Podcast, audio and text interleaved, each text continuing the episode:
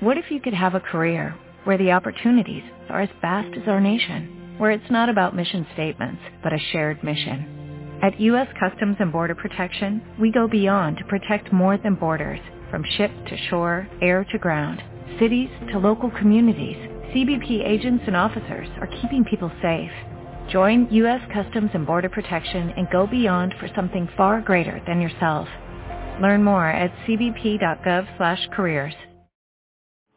Hola, buenos días. Soy Joanny Sánchez y estoy aquí en este viernes, el último día de la semana en que abro una a una las persianas de la ventana 14 para asomarme junto a ustedes a los temas y las noticias más importantes de este 22 de noviembre de 2019 en Cuba.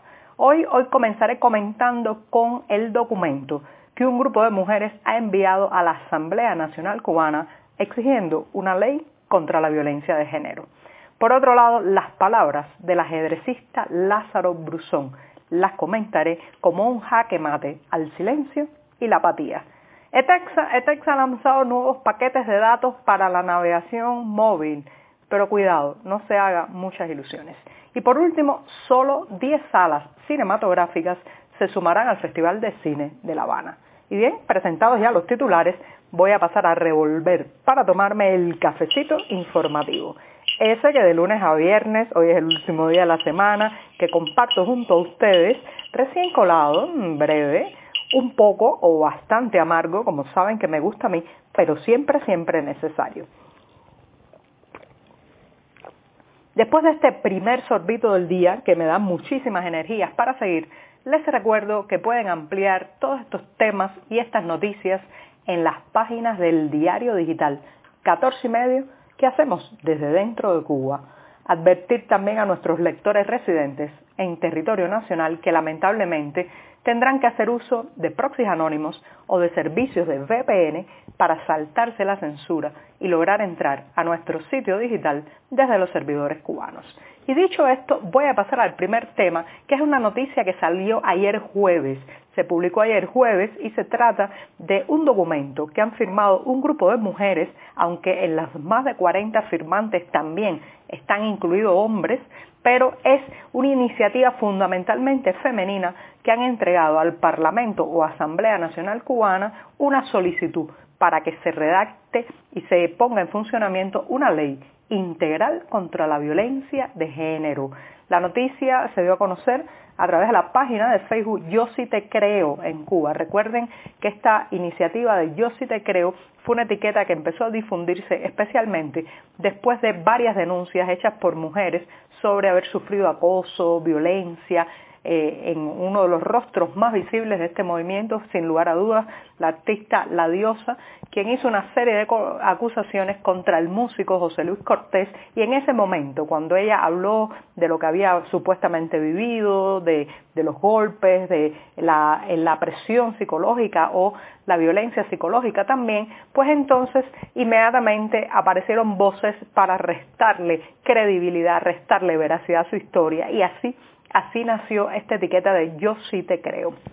Ahora, ahora se va un paso más allá y esta petición que está firmada, les decía, por un poco más de 40 personas, entre ellas unos 10 hombres, pretende lograr que se incluya un proyecto de ley integral contra la violencia de género en el cronograma legislativo que, según explicaron, está previsto para entregar hasta abril de 2020. Dicen sus eh, organizadores que esta solicitud está suscrita por diversas ciudadanas cubanas quienes actúan de acuerdo a su compromiso y sensibilidad con el tema. No es un secreto para nadie que en Cuba, lamentablemente, la violencia doméstica es un tema muy silenciado.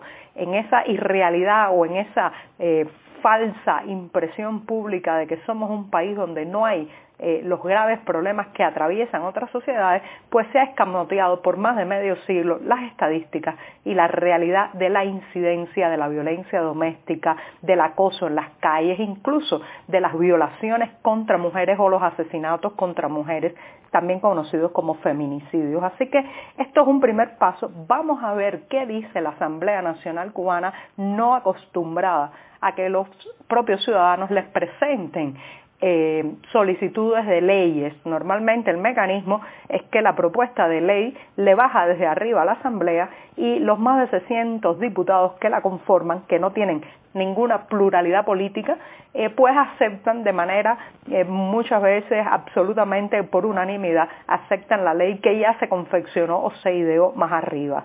Desde abajo, desde abajo es poco probable que la Asamblea acepte hablar sobre esta posibilidad de legislación, pero los tiempos están cambiando y quizás, quizás por lo menos discutan.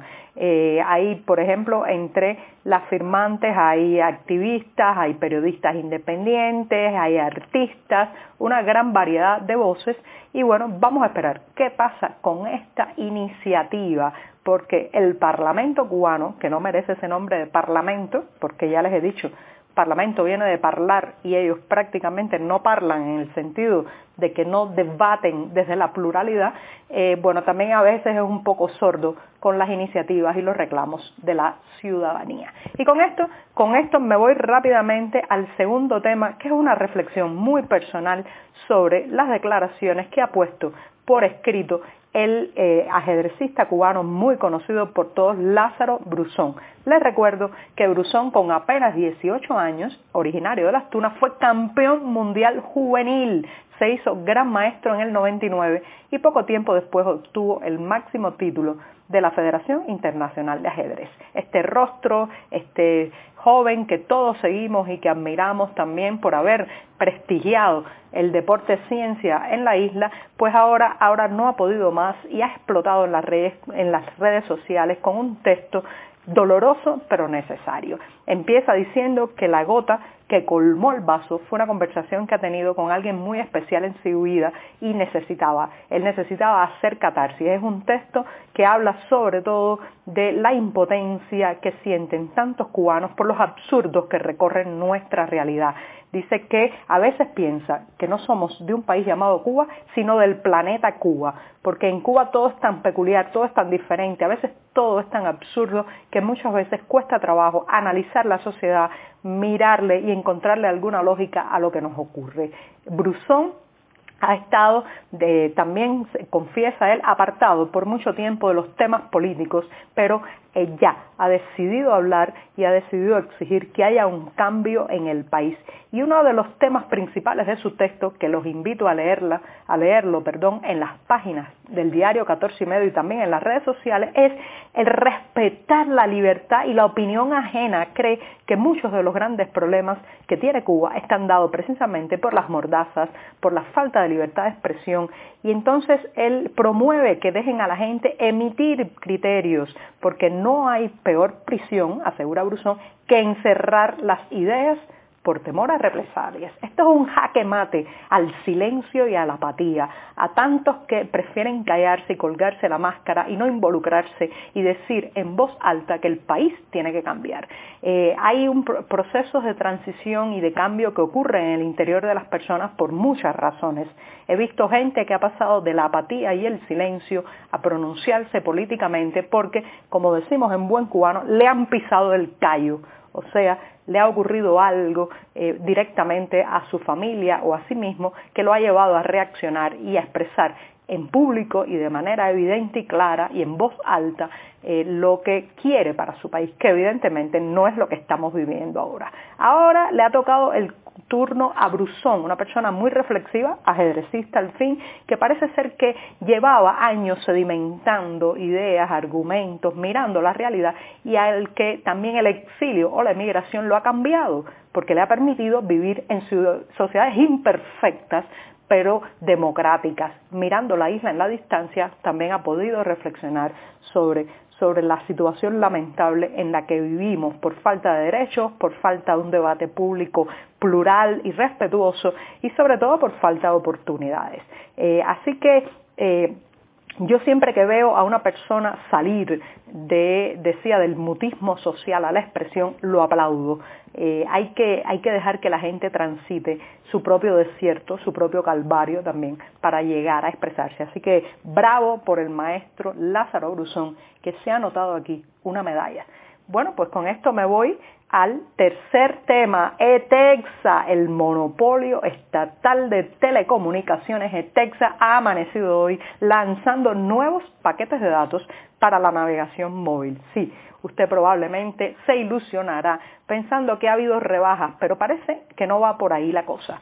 ETEXA ha anunciado hoy dos nuevos paquetes de navegación web desde los móviles, uno de ellos de 6.5 gigabytes para un valor de 35 CUC. Este es un salariazo mensual de un profesional en Cuba.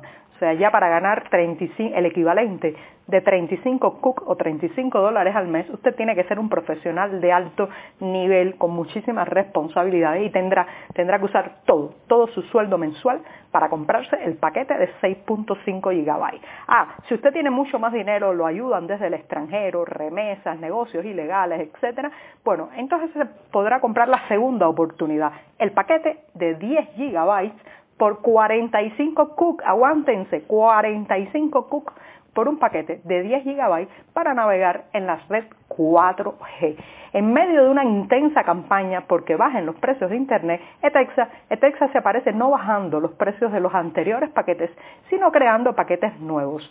Es verdad que usted me dirá que estos paquetes ahorran en comparación con sumar eh, paquetes de 2.5 GB o de 4 como hay ahora, pero lo cierto es que estos son prácticamente inaccesibles para la mayoría de los clientes del monopolio estatal de telecomunicaciones. Esto, esto es lo que pasa cuando no se tiene competencia y no se tiene que dar la cara públicamente y explicar directamente a los clientes. Así que bueno, Etexa, se ha salido con la suya y en vez de bajar los precios de Internet nos ha traído nos ha traído paquetes un poco más caros. Y bien, me voy rápidamente con una pincelada cinematográfica. Les recuerdo que hace unos días hablaba en esta ventana 14 sobre el Festival de Cine de La Habana, conocido también como Festival del Nuevo Cine Latinoamericano, pero que con los años y como ya el cine latinoamericano no es tan nuevo, pues se ha ido instituyendo el nombre del Festival de Cine de La Habana. Este festival que estará eh, en funcionamiento entre el 5 y el 15 de diciembre dice, dicen sus organizadores que con el propósito de garantizar la mejor experiencia a los miles de espectadores que asisten cada año, el evento se centrará solo en los 10 cines del circuito cinematográfico principal de la ciudad de La Habana, eh, esos que están equipados con una tecnología mucho más moderna. No lo dicen así, pero esto, esto eh, es una evidencia de dos cosas. Uno, la crisis económica que no permite eventos tan grandilocuentes y por otro lado también de la caída en picada de la importancia de este festival y del cine en general en una sociedad, en una sociedad que cada vez consume más audiovisuales a la carta. Y bien, con esto me despido hasta el próximo lunes.